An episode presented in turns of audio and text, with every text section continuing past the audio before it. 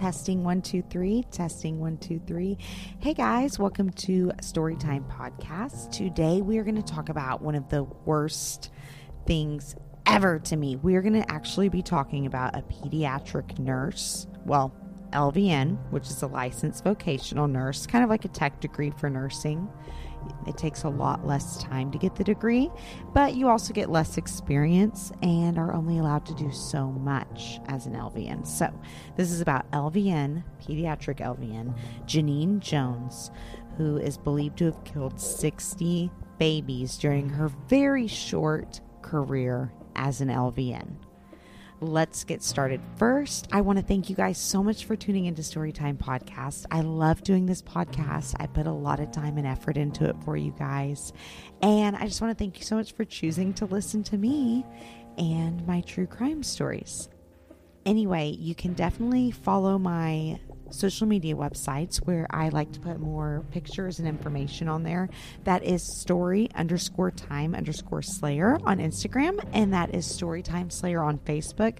Also, if you're listening on Apple Podcasts, please go ahead and leave me a little 5-star review. Now, it doesn't have to be 5 stars. Honesty is always the best policy, but whatever you guys will leave me, I would love a review. And then also feel free to reach out to me at storytimepods@gmail.com. That is my email, and you're more than welcome to talk to me about the stories that I do, story requests, stories from your small town, stories from your life, or just little things that you may want to comment on. Anyway, reach out to me there or on my social media websites. Let's jump right in. Genene Jones was born in the 1950s. It's unknown who her birth parents were, but she was actually one of 4 adopted children. So she was the 3rd child to be adopted by a successful and self-made couple, Gladys and Richard Jones. Richard actually went by Dick, but the story behind the successful couple is actually something worth telling. See, Dick grew up rather poor in a working-class neighborhood of San Antonio. Richard's father died really young, so him and his mom actually were forced to live with his grandma, and Dick was super determined to have more than he came from. So at first he got into the club business, and that was because he was a really good gambler, but gambling was illegal. In fact, gambling still is illegal in Texas. So he was a bookie, and that's where he kind of got into this club scene and began opening clubs and running gambling through them. So Genene's mother, Gladys, was actually born in Ohio. She was not born in Texas, and she didn't move to Texas until she was 17. Like Dick, her dad also died young, and she grew up with very little and in less desirable conditions as well. Like, I think that her and her mom actually lived with her grandma, and she had siblings though, so she didn't even graduate high school because she had to go to work and get a job. Now, she met Dick at a San Antonio club, and the couple married in 1933. So they kind of did their thing for several years, for like 4 years. It wasn't until 1937 that Dick got out of the club business and wiped his hands clean of gambling. This was per Gladys's prompting. Smart woman. Now, he opened a bar called the Kit Kat, and it was on the outskirts of San Antonio. It was really successful for a long time, like 20 years, which is really good for a club. So anyways, Genene was adopted at the height of their success. They had a large 2-story white home with a red clay brick roof, all on 8 perfectly manicured and landscaped acres with a pool, a tennis court, and a great view of downtown San Antonio. They had it all. They went on family vacations. They had formal dinners every night. Their kids attended private Catholic schools. They were living the dream. But in the 1960s, something really kind of weird happened. Dick actually stole a safe from his friend Charles Bramble, who was another businessman in town. The safe was in Bramble's master bedroom closet, and it contained $1,500 in cash and jewels. Now, their home had also been rummaged through, and there was 3 pistols missing. When Bramble went home and found it was burglarized, he called the police. Dick said it was just a prank and that he'd always intended that and that he was going to tell Bramble as like a joke, but he got nervous when he saw Bramble's reaction and how Bramble quickly called the police. So he ended up dropping it off at a local Catholic church anonymously with all the contents still inside of it. That was weird. And then eventually the Kit Kat couldn't keep up with the market anymore and it closed. So the family had to change a few things. They ended up opening an advertisement business called Dick Jones Outdoor Advertising. And then they also sold off a little bit of their land, kept some of it and turned it into a trailer park where people rented trailers. So they did have to do some shuffling, which is why it was so questionable on if Dick actually stole the safe as a joke or if he just knew he was going to get caught and hurried up and turned it into the church. Janine's youngest brother, Travis, loved to play in the shop, and him and Janine were very close because they grew up so close in age. Now, the couple adopted 4 kids. Janine and Travis were the younger two, and they were only 2 years apart, I think. Yeah, she was only 2 years older than him. So one day, Travis was playing in the family shop, and he decided he was going to make a pipe bomb.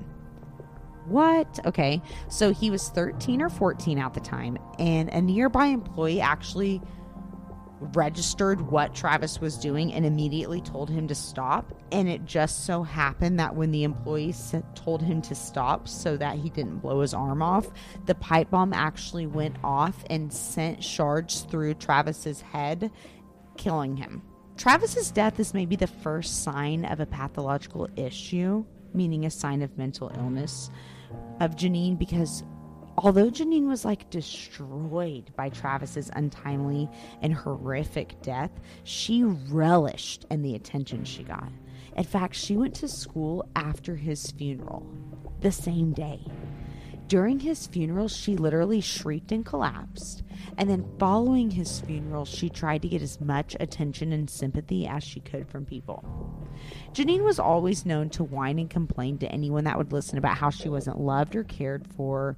And she would say that they loved her sister Lisa more. And she never really got along with Lisa because of this. One Christmas, Lisa got a pair of diamond earrings and Janine got a sewing machine because she was really good at sewing and other crafts. And even though the sewing machine costs more, Janine was so jealous that Lisa got diamond earrings, and she said that they just didn't love her as much. So Janine was obviously not in reality. She seemed really immature to me. So once Lisa moved out, Janine started to clash with her mother, Gladys. This is a pattern that follows Janine her whole life. She always had drama and conflict. Also, she was so dramatic and committed to outlandish lies. She told that it seems drama and lying was out of her control. She had some sort of deep emotional disorder from a really young age that caused her to always need conflict or drama. I don't know. I mean, these are just my wild thoughts. I'm obviously not a psychologist. I'm just a regular girl. I'm a regular woman. So after middle school for Janine is when I believe Dick changed businesses and made the financial adjustments, meaning Janine was going to have to go to the public high school and no longer private Catholic schools. The local high school was heavily centered around agriculture. Remember, they lived on the outskirts of San Antonio. So this is kind of out in the country. It's a country school. And let's get one thing clear. Janine did not fit in. Janine didn't really fit in anywhere ever, though. She had a big honker nose with a hump in it. And she was very plain, not very attractive. She just wasn't a cute girl. Her haircuts were never that great, and she didn't stand out in her wardrobe. I know that's awful, but she also didn't seem to have very attractive body language, so she was just kind of ugly, awkward, and annoying. Janine didn't fit in. Apparently, she always wanted to be the center of attention, always wanted to be in control, and was overly bossy because of this. So people hated that about Janine. She was very loud and abrasive. People hated how much she complained. Okay, especially because her complaints were always attention-seeking ones. Plus the lying. Oh my God, she lied all the time. She would claim to have celebrity relatives or completely fabricated stories that everyone could tell were too outlandish to be real. She lied so much and in such great detail about everything that it had to be pathological. No sane person lies all the time the way Genene did. Genene was just a mediocre person across the board. Looks, personality, brains. She had no ambition, and she would just say she was going to grow up to have a bunch of kids when asked. January 1968, Dick Jones, Genene's father, died of cancer. Although Genene said this was a really dark period of her life, within days of burying him, she told her mom that she wanted to get married. Poor Gladys. I mean, she just buried her husband and was trying to figure out the business and their finances when her daughter bombarded her with marrying her high school dropout boyfriend, James Delaney Jr. Gladys said hell no, and that Genene needed to at least wait to graduate.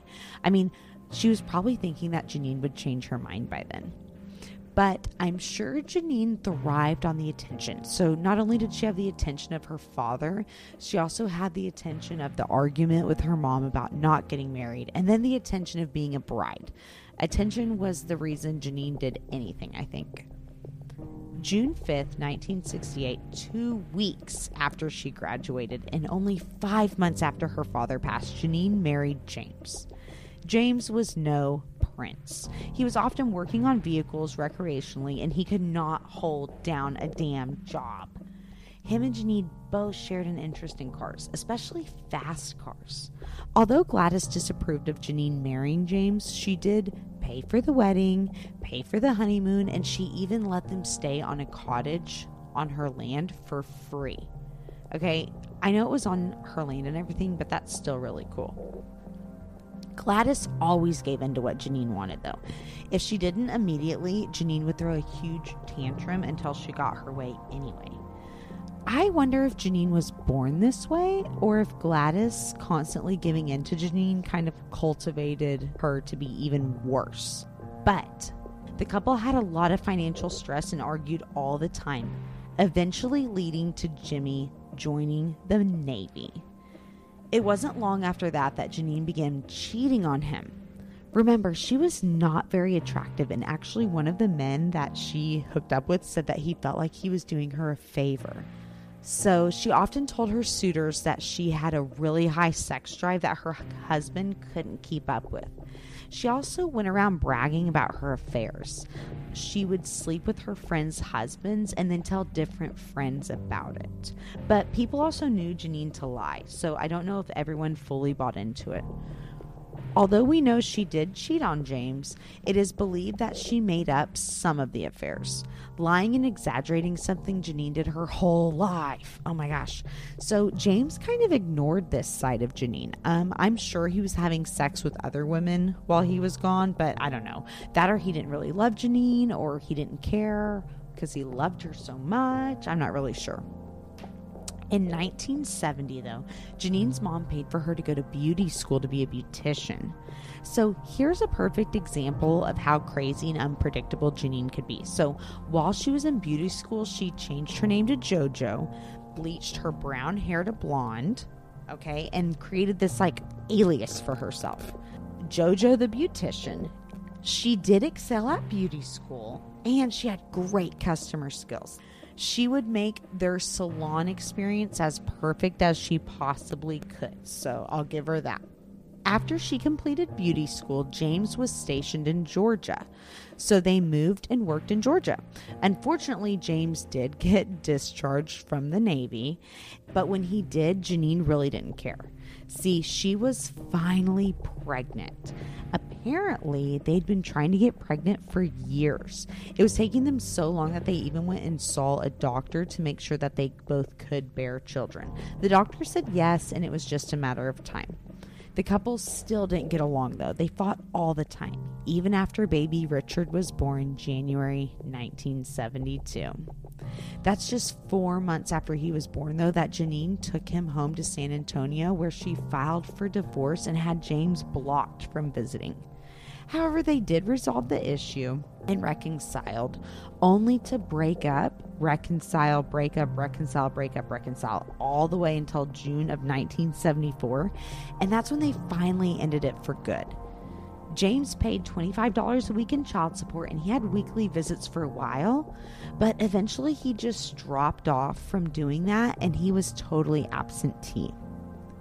A couple months after this, Janine's family received another crushing blow.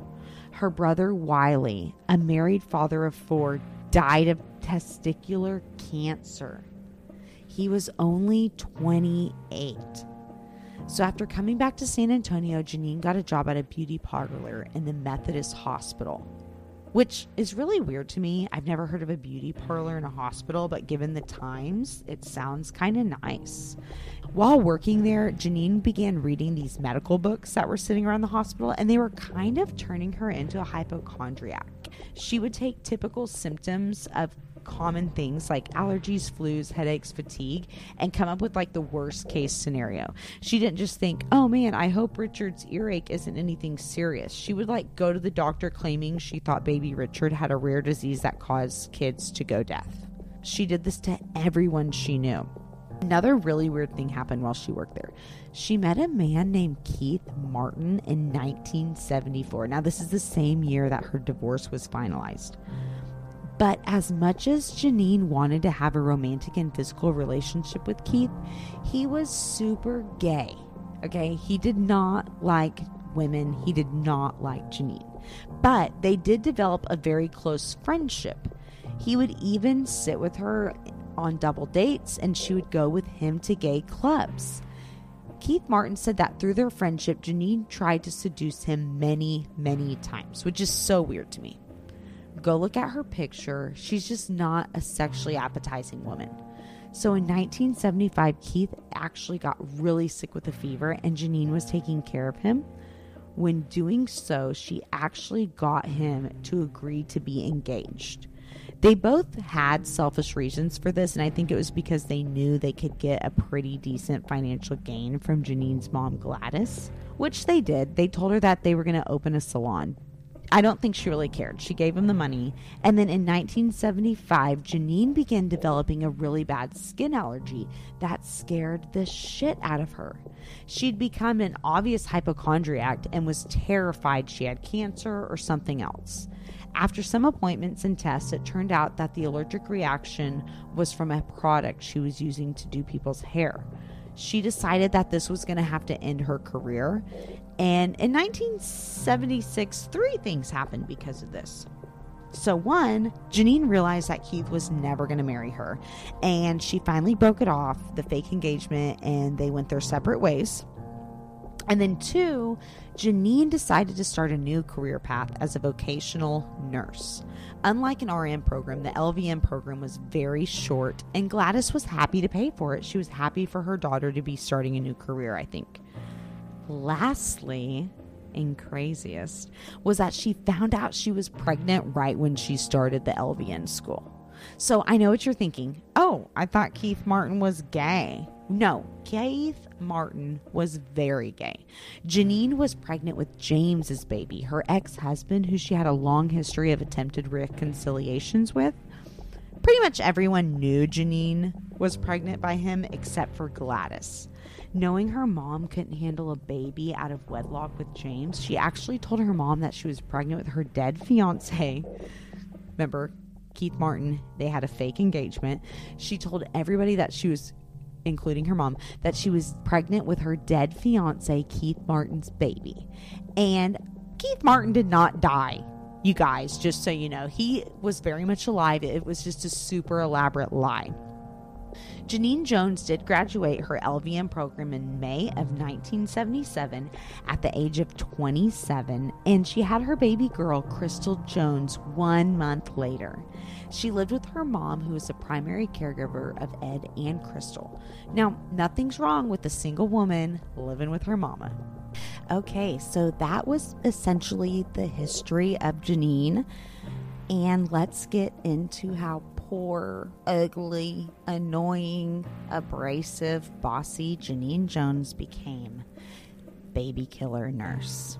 So on her first job, she actually worked for the same hospital whose beauty parlor she worked in, but she didn't work here for very long because there was a patient whose leg she told to elevate. She told the woman, elevate your leg. And I don't know if the patient didn't do it fast enough or just didn't do it. Janine marched over to her and like aggressively lifted her leg for her to elevate it. And when the patient complained about this to her superiors, Janine was told not to talk to the patient anymore, but she ignored these instructions. And the next morning she got to her shift really early and she went in there to apologize to the patient. And shortly after Janine spoke to the patient, she had chest pains and elevated heart rate. Her blood pressure was rising and she had a really high nervousness in her body. Janine was let go of there after only 8 months in April of 78. And let me tell you guys, she wasted no time getting a new job though. Like by May 15th, she was working as an LVN on an OBGYN ward at a community hospital. She didn't keep this job for very long though, because she actually wanted to get a tubal litigation done and she had no acquired sick days. So she went ahead and I guess basically just gave up the job knowing they were going to fire her if she got the surgery. So she gets the surgery in October, and by the end of October, she's actually starting at a new job. Janine got a job working at the Bexar County Hospital. This was a county hospital in the northwest San Antonio area. She worked in the pediatric intensive care unit, which they didn't see newborns that were born at the hospital. They would go to the NICU.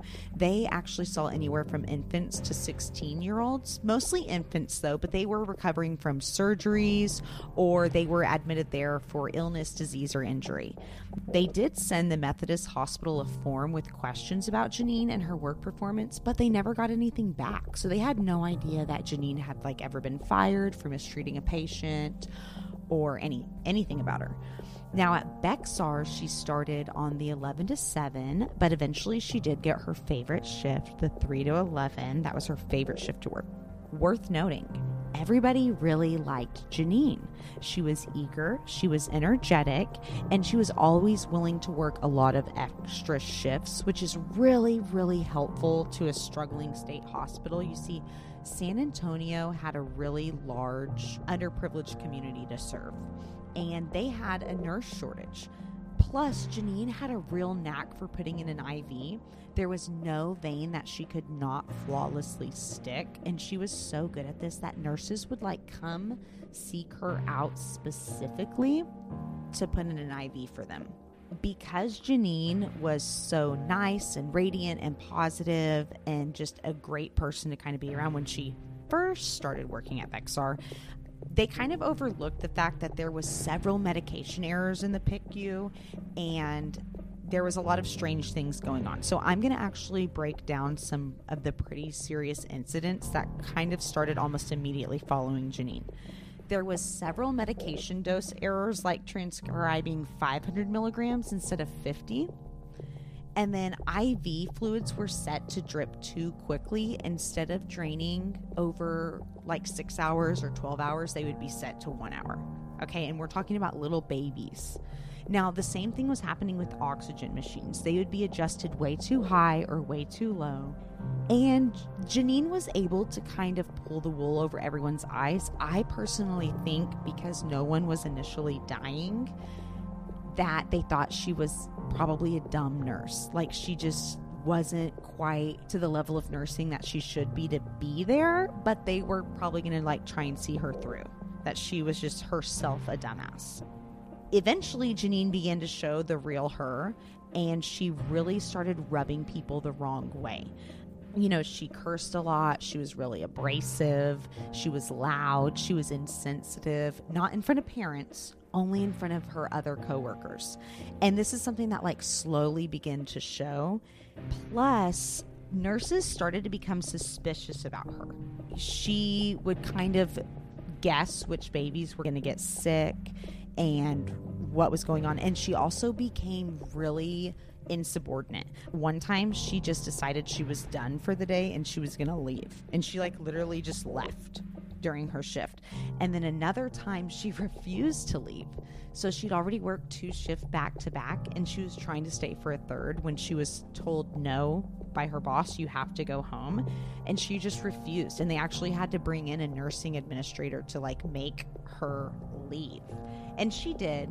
Another time though, she came in not on her shift and she had a friend with her. It was like 5 a.m.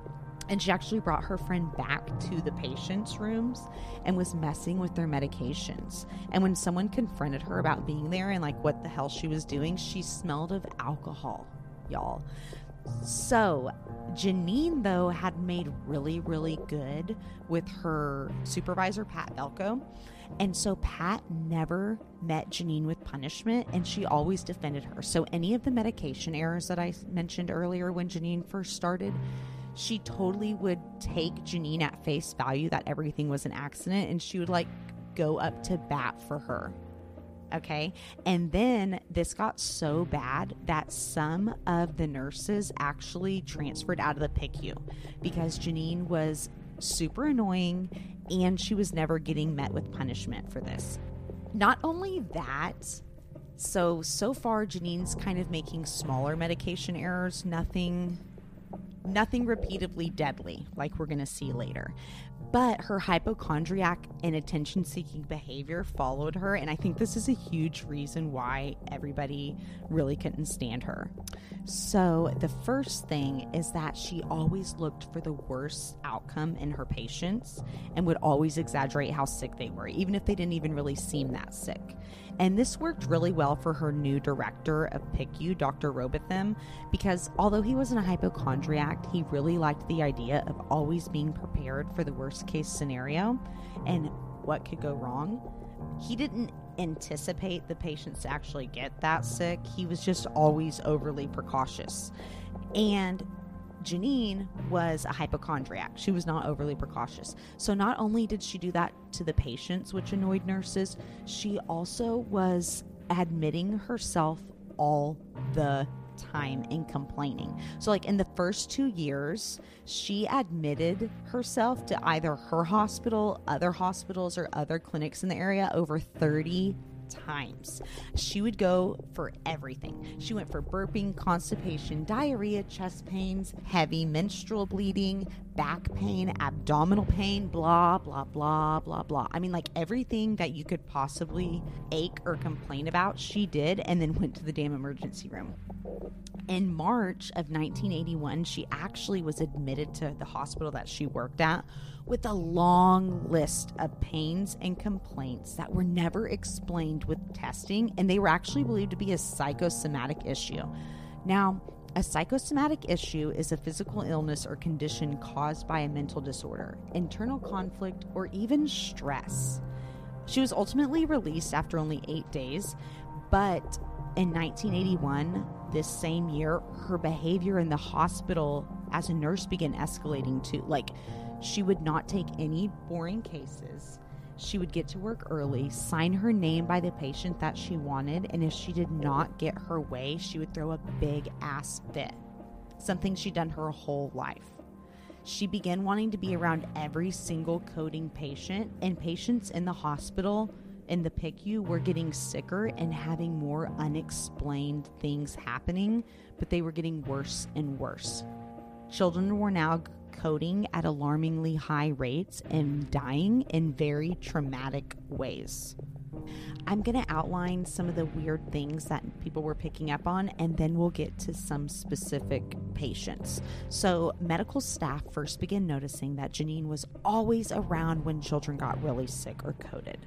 She also had a really weird way of not just gauging before, like, oh, that kid looks like he's going to get really sick. She became accurately predicting how sick they would get or if they would survive, even if they weren't on their deathbed, even if they were kicking and playing.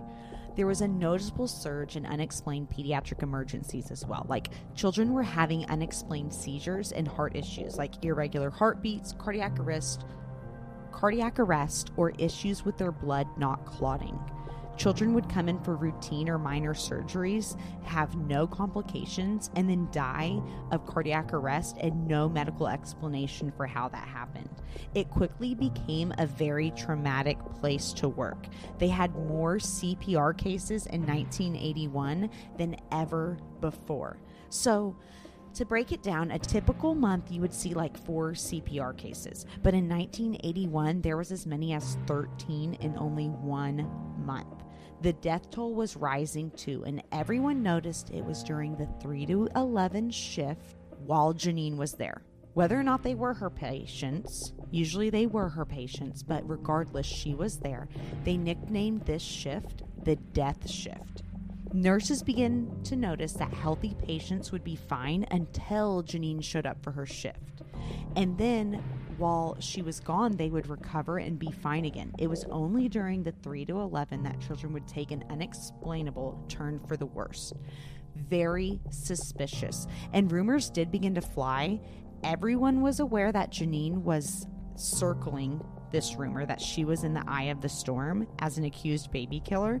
But despite all the suspicions surrounding Janine, her frickin' superior, Pat Belko, really liked her, and she began threatening to punish other staff members if she heard any rumors or talk of Janine killing or harming children. Dude, that is crazy. They kind of chalked it off that Janine had more incidents to the fact that she took the sickest patients on because she was such a good nurse. I mean, that's gross. So a nurse actually took it upon herself to look at the death records of the PICU, and the deaths of the patients under Janine's care was so much higher that Pat Belko actually got with Dr. Robotham, and they decided that the information was too coincidental, that they needed to investigate, but they didn't 100% off the bat think it was Janine like a lot of the other staff did. Practically everybody else thought it was for sure Janine. Now I'm going to outline some of the specific patients that came in and the types of issues that would arise that were unexplainable and very traumatic. So, for example, baby Jose came into the Bexar PICU for dehydration, diarrhea, fever, and vomiting. These are normal infant illness syndromes for someone that would need to be admitted to a PICU. But on his 3rd day, he had an unexplained seizure under Janine's care. She took him for a brain scan, and while he was there, he actually went into cardiac arrest. Doctors were able to revive him, but they noticed that his blood was not clotting. They kept an eye on him, but the clotting issue did disperse overnight. Remember, Janine leaves at 11 p.m. He had no more seizures until the 3 to 11 shift, where he began seizing and bleeding again. This time his heart stopped at 5:22 and he was unrevivable. The baby died. The parents were shocked. They released baby Jose to his family to grieve, where I'm sure they were going to take him to the morgue afterwards. And while they were grieving, the dad actually had chest pain, so the whole family went to the ER, including baby Jose, who was in the arms of his brother. Now Janine actually ran up and snatched the baby and literally took off running to the morgue, where the family like ensued chasing her, but they couldn't even catch up with her. She actually lost them. That's how fast she was running with this infant. It's like Janine had to be the one to take baby Jose to the morgue. She always wanted to take the kids to the morgue, and she always wept in almost an overly dramatic way that kind of freaked people out. Another baby named Albert came into the PICU for dehydration, diarrhea, and he actually had a chemical imbalance. Baby Albert was 3 months old. He had Down syndrome, but none of the things he came in explained why he began bleeding super heavily during Janine's shift. He too was having a blood clotting issue. Now, there was so many children with this bleeding issue, and doctors began to suspect that someone was actually overdosing the children with a drug called heparin. Now, the side effects of an overdose for these infant patients would be the inability of their blood to clot. They thought Janine was the one doing this, that she was filling up syringes and injecting the children with this drug. So the doctors, afraid she was going to do this again, actually decided that they were going to stand over and watch baby Albert. He was the typical patient that Janine would try to drug. They took turns staying in his room for hours, and halfway through their shift, they were actually summoned to check on another patient. Moments after they left baby Albert, Janine was summoning them back to the baby's room because it just so happened he was bleeding profusely without clotting. Okay? Just then, one of the doctors drew up a medication that would counteract heparin. If they were correct, the baby would survive. But if they were wrong, it would have a potentially fatal side effect that would kill baby Albert. As he was doing this, the other doctor noticed Genene with heparin ready to go. This is not right. Why would the baby need heparin? He asked her what dose she was using, and she said 333 units per cubic centimeter. Just to put it into reference, this drug calls for less than 1 unit per cubic centimeter. She bickered with the doctors and ultimately stormed off. Fortunately, she did not overdose his baby with heparin again, and the doctor's risky call giving him the counteractive medicine saved baby Albert's life.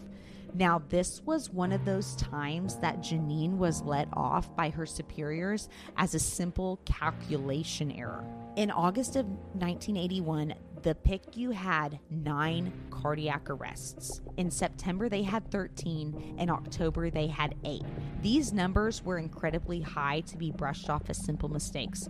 The heparin overdose issues where children were bleeding was increasing as well. So what heparin overdoses does is it does cause the baby to have a seizure, essentially go limp, and then the baby will usually go into cardiac arrest or some type of heart and respiratory failure, while every cut or wound that they have will begin to not clot. So they'll first begin bleeding profusely out of those wounds, and then if Nurse Genene administered enough heparin, they would also begin to bleed from all their mucous membranes. So your mucous membranes are in your throat, your mouth, your eyes, your nose, and I believe your anus.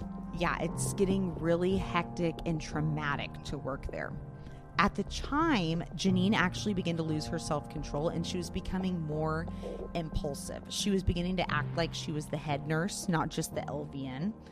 She was barking orders, leaving early if she felt like it, refusing to follow orders. Like, if they would ask her to stock the supply room, she would just refuse to.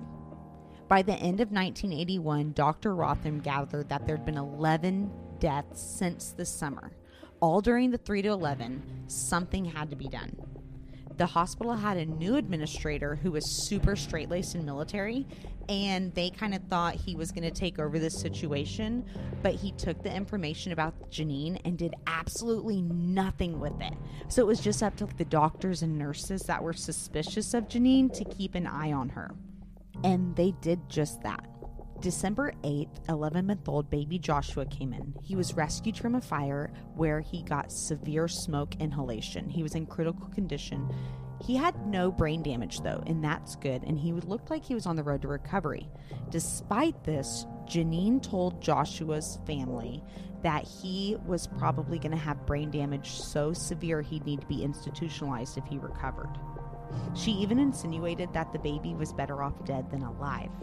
The following evening during her shift, Joshua took a bad turn. At 7:55, he began having an irregular heartbeat. They stabilized him at 8:20, but by 8:50, his blood pressure dropped and he went into heart failure. His death was called at 9:22. A blood sample was sent in, and it actually said that the baby had 2 times the limit of a drug called dialatin. This was essentially an overdose and would be a toxic level to the baby. However, the information was never reported. It was put in a file where it just sat, and no one ever was notified about it. By the end of 1981, Dr. Robotham seemed to be the only one really invested in putting an end to whatever was going on in the PICU. But fortunately for Genene, he actually was temporarily relieved of his duties because he was making too big of a stink about the Genene issue, which is not good for the hospital's reputation. Here's the weird thing. So he wasn't the only person watching Genene, though. A hospital clerk knew about the whole suspicions looming around the PICU, a baby killer, and she reported that during the 3 to 11 shift, multiple reoccurring items were missing from crash carts. So a crash cart is a cart that has specific items that doctors and nurses would need to utilize for patients having coding that are crashing and dying. The items that specifically were missing over and over were gauze, a tourniquet, needles, and a 10,000 unit bottle of heparin. that the problem is the administrators were not aware of the suspicions with Genene. See, only some supervisors and administrators were aware. So like the hospital clerk's supervisor didn't know anything going on in the PICU or about Genene. So it just kind of fell on deaf ears a lot. There was too many people that were skeptical of the idea of a nurse who killed babies because they were too far removed to understand the gravity of the situation. It just kind of sounded ludicrous. Now, December had 11 CPRs in the PICU. 7 kids died that month. 4 were direct patients of Genene, and 6 were at least during the 3 to 11 shift. After 2 investigations of the PICU and Genene, the hospital ultimately decided that they had to get rid of her, but they couldn't make too big of a stink to where she would be fired and then sue them, or essentially that the hospital's reputation would somehow be tarnished. So they decided they were going to ultimately phase out LVNs, period. And they were just going to switch to RNs for all intensive care units. The hospital did internally hire out to other departments, but when Genene was told that they didn't have any openings in the pediatric unit, she ultimately decided that she was going to resign. Thank God, right? Like, okay, we're done, right? Like maybe she'll get a different career like she did when she quit beauty school. However, Genene actually did get another job, and she got the job by a doctor who worked at Bexar County Hospital, a pediatrician who was opening her own private practice and felt that Genene was basically just railroaded by a male-dominated workplace and never agreed with the way that she was accused of hurting children. Yeah. She's going to go work at a pediatrician's office. What the heck? Okay, not to play devil's advocate, but the chances of stuff like this happening to perfectly healthy children only coming into the doctor's office for referrals, sick visits, shots, checkups, and common cold, stuff like that, I bet the doctor might think, I don't think that she was hurting kids, and she definitely can't hurt kids here, right? Like, I'll give her the benefit of the doubt. Maybe that's how this whole situation started. So Genene always lands on her damn feet like a cat, and she began working at Dr. Kathy Holland's private practice in Kerrville, Texas, August 1982. Dr. Holland has said that she tried to hire a few other people before she chose Genene.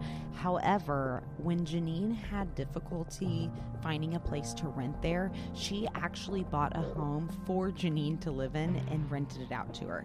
She also stayed with Genene during the week when her husband was out of town. Her and Genene are described to have been really good friends. They would have morning coffee together. After the kids got on the bus, they would talk and just laugh for hours. So they began working at the new clinic. On their second day open, they got a new patient come in for a checkup, a 14-year-old baby girl named Chelsea. Now, while her mom, Petty, was filling out paperwork and discussing with Dr. Holland about Chelsea's medical history, Chelsea was fussing and wanting to grab at things all over Dr. Holland's office. So Genene decided to take her into the waiting room while they got to talk. Chelsea was there, just like I said, for a checkup, and at most she had a small case of the sniffles. So after 5 minutes, Holland heard her nurse telling the baby to wake up and then hollering for Dr. Holland. Genene was giving the baby an oxygen mask, and she told the doctor that while they were playing, the baby just slumped over and went completely limp. Chelsea quit breathing, and she began to have a seizure. Holland administered an anti-seizure drip medication via IV, and some workers summoned the emergency medical services, or ambulance.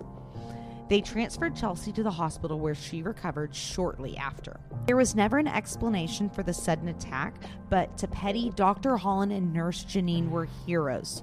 She was so thankful to have been at the doctor's office during Chelsea's sudden attack, and she raved to everybody in Kerrville about her hero pediatrician office in town and how amazing her and Genene were. The local Sid Peterson Hospital began to refer Dr. Holland to patients. Everyone liked Dr. Holland because she was friendly, and she helped parents who could not afford medical care for their children. Baby Brandy was another baby that came to Dr. Holland. She was a referral from the Sid Peterson Hospital. She went to the office because she had bloody stool and a full abdomen.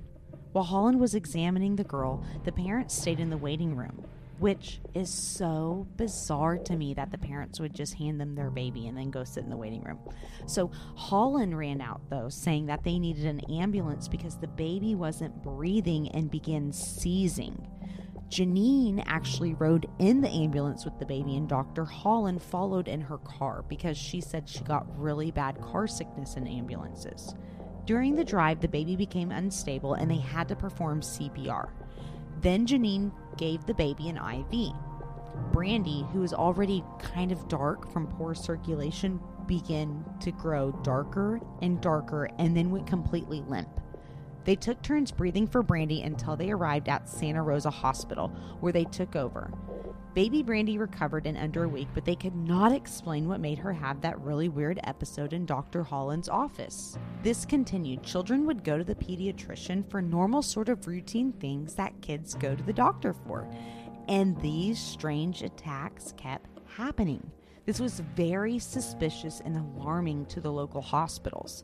I believe the local hospitals were really the only people who could and did take notice, because how many moms are in the office together at the same time? It's a private, small practice, not many. So the first people to really realize was the hospital, because they're the ones who kept accepting these babies over and over and over.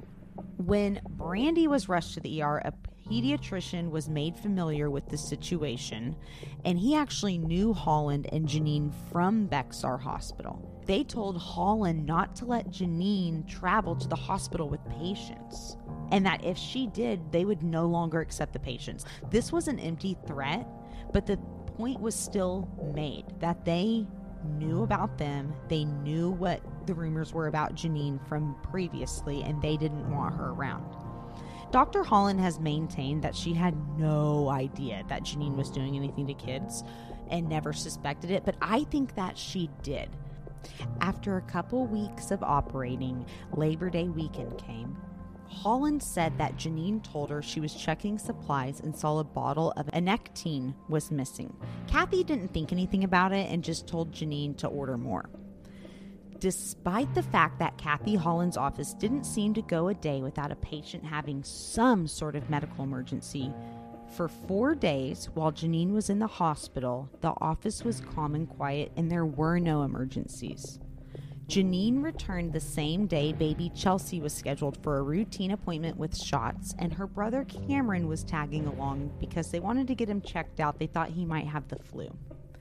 While Petty held Chelsea for her shots, after getting her first shot, she opened her mouth to yell "mama," but literally no sound came out. Petty kind of panicked and thought Chelsea wasn't breathing, but Janine insisted she was just reacting to the shot and quickly proceeded with the second one.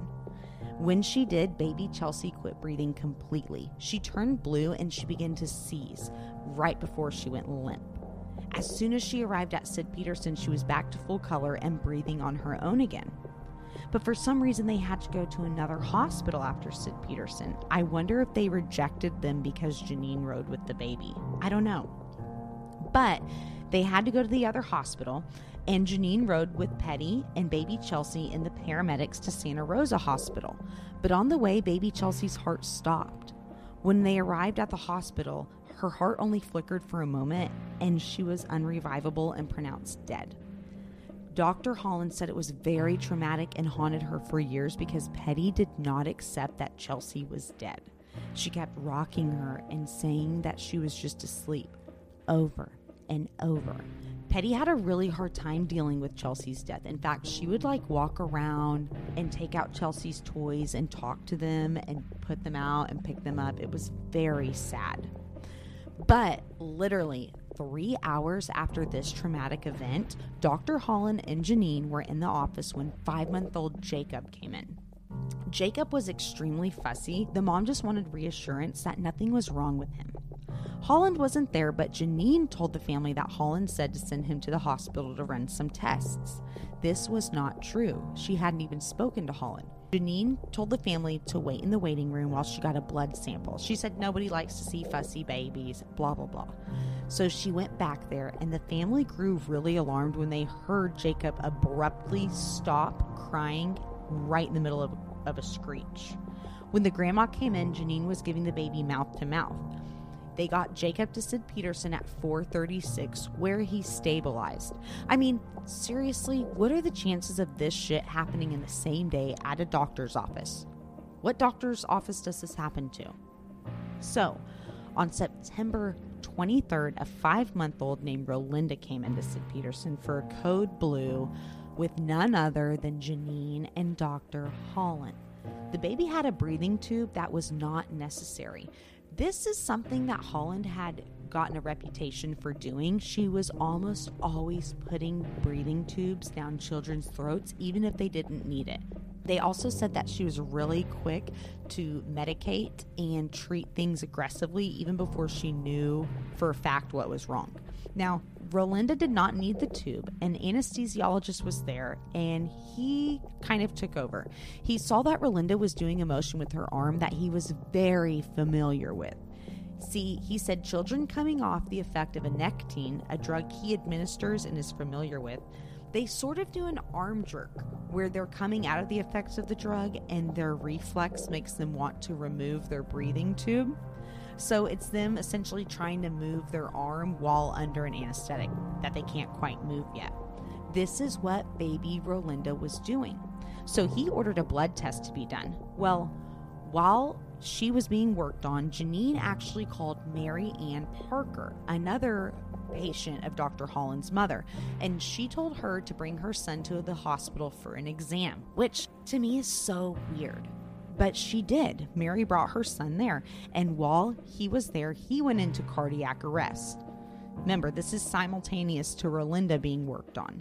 The anesthesiologist ordered a blood test on that child, and he found both of them came back positive for anectine. What? Okay, so we finally have proof. Now, the hospital got an investigator, Joe Venus, to look into Janine and Holland. He called Bexar, and Bexar informed him of all the suspicions and beliefs surrounding Janine. I mean, they straight up told him, you have the baby killer. So he told the doctor's committee, the ones that kind of formed in the Kerrville area, what he found out and confirmed the suspicion that Janine was in fact a baby killer and harming all these children at Dr. Holland's office. When they confronted Dr. Holland, she maintained that she in no way thought Janine was a baby killer and that she hired her because she was that good of a damn nurse. The doctors reported Dr. Holland to the medical examiner board. Now, that following Sunday, on the 26th of September, Janine told Kathy that she found the missing bottle of anectine. When Kathy looked at the two bottles, she could see one was tampered with, but both looked equally full. One, the tampered with, had needle marks in it, though, and she confronted Janine, and Janine could not explain it. Janine suggested that they just throw it away and forget about it because she didn't really know why either. That night, out of pure desperation, Janine had a very dramatic overdose episode right in front of Dr. Holland, who responded by basically leaving her in the hands of a family practitioner that worked in a nearby suite to their office. And she basically was just like, I wipe my hands of this shit. And when she got home that night, she called the investigator, Joe, herself and told him about the incident and the missing medication and how it magically turned up tampered with. Damn. So Dr. Holland got some sense and fired Janine. I still think Dr. Holland had something to do with it. I think she had something to do with it at Bexar, and I think that she wanted to play hero, and her and Janine tamper with life and death. I think they were just into that kind of stuff. The disgusting beings killing children. So they begin building a case against Janine, and the Kerrville County decided to have the body of baby Chelsea exhumed. The technology to test post and bomb tissue for drugs was relatively new, but they decided they were going to use it for baby Chelsea, and she did in fact have the drug anectine in her tissues. With this, they had enough evidence to charge Janine for the death of Chelsea. Meanwhile, in November of 1983, Bexar County charged Janine with injury to a child in the case of a baby named Rolando. Her trial began in 1984, and it was a nationwide discussion. She was ultimately sentenced to 99 years in October of 1984. Now, the jury did say, had the death penalty been an option, they would have imposed it, but unfortunately for the crime that she was charged with, it was not imposed until the following year, and I'm sure they only changed the law because of her case. On top of the 99 years, she also got 60 years for the case that was against her in Bexar County. I can't believe she only got 60 years, right? Now, however, with these cases not being life sentences without the possibility of parole, Genene was coming up for mandatory parole after only like 35 years. Y'all, this happened in Texas. No good mama Genene, who goes to work as a baby killer, is going to be walking around Texas after 35 years, okay? So with the news of her mandatory release coming, Bexar County decided to really buckle down and dig through their records and make something stick, which they delivered. In 2017, she was indicted for 6 murders of infants. Yes, in January of 2020, she actually pled guilty to her last trial, where she was sentenced to life without the possibility of parole. In total, it is believed that Genene is responsible for killing 60 infants during her time as an LVN. Oh my goodness, can you believe that? Thank you guys so much for tuning into this episode on Storytime Podcast. I will be condensing it into a shorter, more to the point episode for those of us that have a shorter attention span or just aren't that into the psychology of the actual killer. Anyway, don't forget to give me a like and a share on social media. Tell your friends and family about Storytime Podcast. And thank you guys so much for tuning in. See y'all next week. Bye.